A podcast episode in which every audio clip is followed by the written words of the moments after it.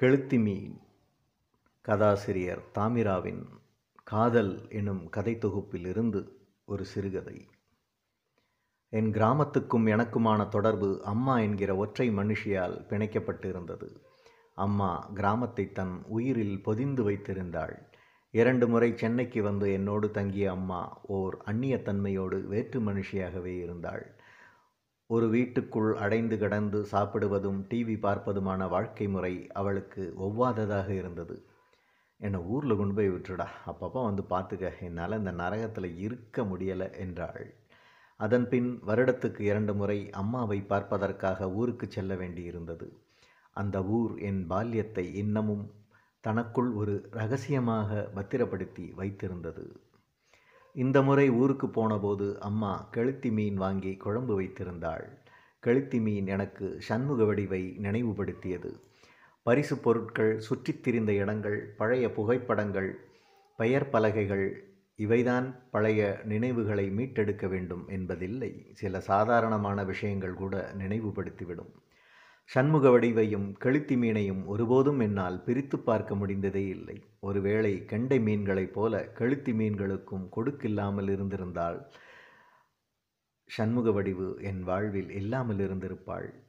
வடிவை முதன் முதலில் பார்த்தது குண்டாங்கிடங்கு குளம் அழிந்தபோதுதான். அன்று ஊர்கூடி மீன் பிடித்தது. குளம் முழுக்க சகதியும் மீன்களுமாக இருந்தன. தாந்தோன்றி குளம் அழியும் போதோ பரணிப்பாடு குளம் அழியும் போதோ இத்தனை கூட்டம் வருவதில்லை. குண்டாங்கடங்கு குளத்து மீனின் ருசி எல்லா வேலைகளையும் விட்டுவிட்டு வர வைத்துவிடும் பெரிய பெரிய பாத்திரங்களோடு காலையில் ஏழு மணிக்கே எல்லோரும் வந்து விடுவார்கள். எல்லாருடைய கைகளிலும் ஒரு நாற்கூடை இருக்கும். அதை சகதிக்குள் முக்கி எடுத்தார்களானால் சகதியும் மீனுமாக கூடை வெளியே வரும். கரையில் நல்ல தண்ணீரோடு குடும்பத்து உறுப்பினர்கள் யாராவது ஒருவர் இருப்பார்கள். அவர்கள் சகதியில் இருந்து மீனை பிரித்தெடுப்பார்கள். நான் போனபோது ஒரு பெரிய நார்கூடையை நடுக்குளத்தில் இருந்து இழுக்க மாட்டாமல் இழுத்து வந்தாள் வடிவு. சாய்ந்த நிலையில் அவள் கூடையை இழுத்து கொண்டு வந்தது அழகாக இருந்தது. அவள் முகத்தில் சகதி புள்ளி புள்ளியாக தெரித்திருந்தது. பின்னி இருந்த சடையிலிருந்து ஒரு கற்றை முடி தனியே பிரிந்து நின்றது. ஒரு கையால் கூடையை இழுப்பதும் மறுகையால் முடியை ஒதுக்குவதுமாக இருந்தாள். அதற்கு முன் வடிவை நான் அத்தனை வடிவாக பார்த்ததில்லை. வடிவு சொல்லிக் கொள்கிற மாதிரி நிறமில்லை. திட்டு திட்டாக அவள் முகத்தில் பருக்கள் இருக்கும். எண்ணெய் தேய்த்து தலையை படிய வாரி சடை போட்டிருப்பாள். வாடாமல்லி கலரில் ஒரு குட்டை பாவாடை அழுக்கடைந்து நிறமங்கிய ஒரு சட்டை. இதுதான் பெரும்பாலும் அவள் அணிந்திருக்கும் உடை. வடிவின் மீது பெரிய விருப்பம் ஒருபோதும் யாருக்கும் வந்திருக்காது. எப்போதாவது நடுவப்பண்ணை வயல்வெளியில் மாடுகளை மேய விட்டு விட்டு பாடிக்கொண்டிருப்பாள். மயக்கம் என்ன டிங் டிங் டிங் இந்த மௌனம் என்ன டிங் டிங் டிங் மணி மாளிகைதான் கண்ணே பாடலுக்கு இடையே வரும் இசையை கூட பாடிவிடுவாள். வேடிக்கையாக இருக்கும். தினமும் நான் பள்ளிக்கூடம் செல்லும்போது எதிரில் தங்கள் வீட்டு எருமை மாடுகளை ஓட்டிக்கொண்டு போவாள் வடிவு. அவள் வயதொத்த சிறுமிகளோடு நான் நெருக்கமாகவும் இணக்கமாகவும் பேசும்போதோ விளையாடும்போதோ அம்மா எதுவும் சொல்வதில்லை. வடிவிடம் ஏதாவது பேச முயன்றால் மட்டும் பொட்ட பிள்ளைகிட்ட என்னடா பேச்சு வேண்டி கிடக்கு என திட்டிவிட்டு செல்வாள் அம்மா. வடிவும் எந்த ஆண்களிடமும் பேசாமல் ஒதுங்கியே செல்வாள். ஒரு வேளை படிக்கிற வயதில் மாடு மேய்க்கிறோமே என்கிற தாழ்வு மனப்பான்மை காரணமாக இருக்கலாம். வடிவின் வீட்டில் யாருமே படித்தவர்கள் இல்லை. வயல் வேலைக்கு செல்வது மாடு கண்ணுகளை பார்த்து கொள்வது அவர்களுக்கு பிரதானம். படிப்பு என்னவே படிப்பு. ரூபா நோட்டை என்ன தெரிஞ்சால் போதாதா? என்பார் வடிவின் அப்பா பெரிய கண்ணு வடிவை தினம் தினம் பார்ப்பவன் தான் நான். ஆனாலும் மீன் பிடித்த போது பார்த்தது தான் முதன் முதலாக பார்த்த கணக்கில் இருக்கிறது. அவள் நடுக்குளத்தில் கூடையை இழுத்து வந்தபோது நான் எனது நாற்பட்டியோடு அவளுக்கு எதிரில் சென்று கொண்டிருந்தேன். நான் அவள் அருகே செல்லவும் ஒரு பெரிய கழுத்தி மீன் வடிவின் கையில் கொட்டிவிட்டது. வடிவின் கைகளில் ரத்தம் வழிந்தது. அந்த கழுத்தி எனக்கும் வடிவுக்கும் நுட்பமான ஒரு நெருக்கத்தை ஏற்படுத்த விரும்பியதோ என்னவோ தெரியவில்லை. கொஞ்சம் ஆழமாக கொட்டியிருந்தது. கையில் ரத்தம் வழிய ஒரு கையில் கூடையை பிடித்தபடி மறுகையை உதறிக்கொண்டு அழுதாள். சட்டென அவள் கையை பிடித்து ரத்தம் வழியும் விரலை என் வாயில் வைத்து கொண்டேன். ஊரே கூடி நிற்க நான் அவள் கையை பிடித்தல் பிடித்ததில் எழுந்த பயமும் வெட்கமும் கலந்த ஒரு பார்வையை பார்த்தாள். அவள் கைகளில் வழிந்த ரத்தம் நிற்கவில்லை.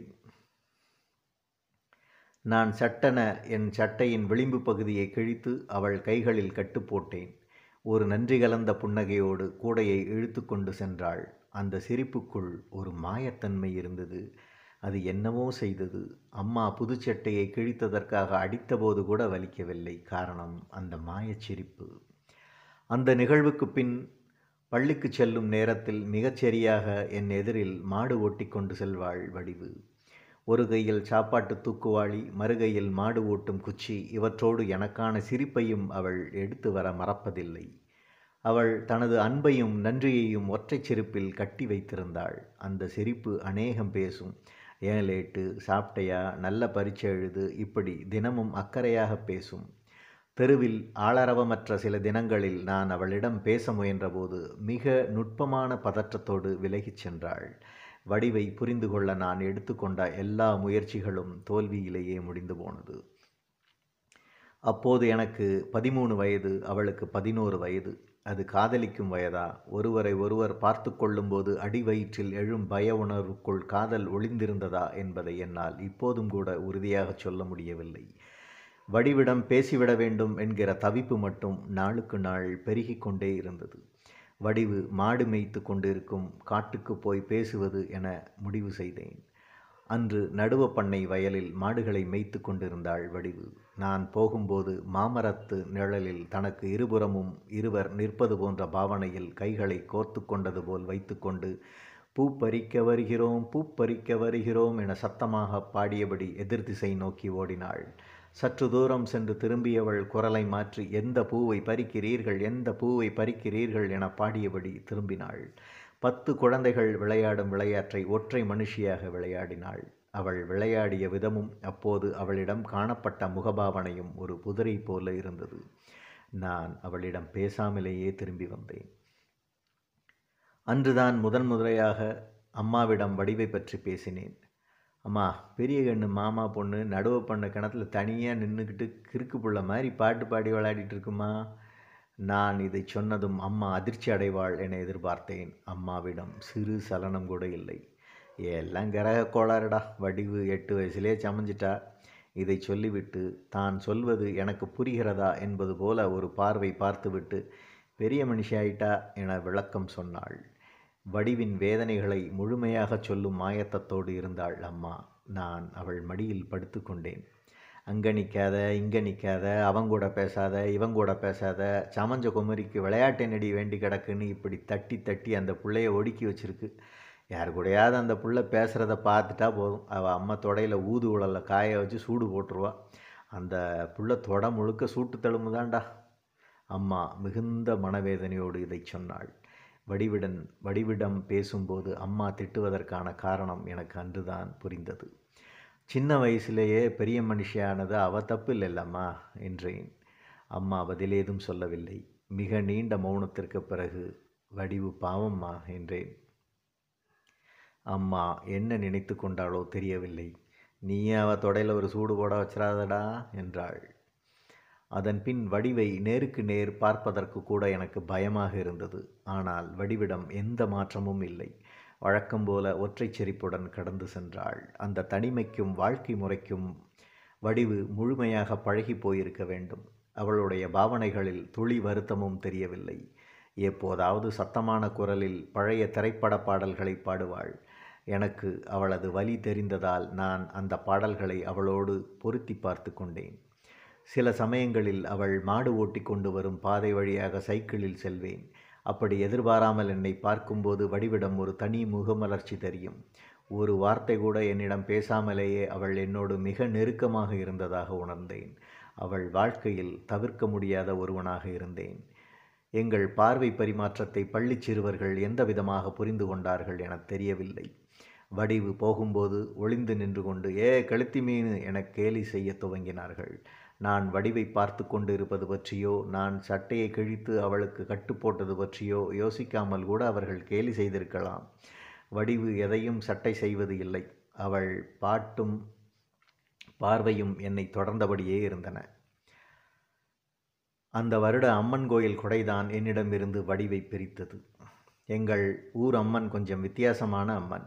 அவள் எப்போதும் ஒருவர் மீது மட்டும் வந்து இறங்குபவள் இல்லை.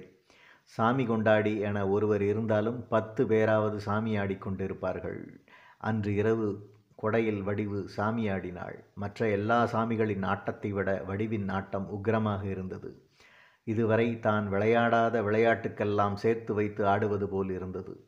தலையை விரித்து போட்டுக்கொண்டு நாக்கை துரித்து கொண்டு அவள் ஆடிய விதம் அவள் மீதான ஒடுக்குமுறைக்கு எதிரானது என்பதை ஒருவரும் புரிந்து கொள்ளவில்லை.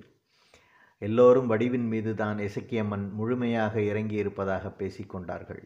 வடிவின் முகத்தில் குங்குமமும் திருநீரும் கோபமும் வியர்வையோடு வழிந்து கொண்டிருந்தது.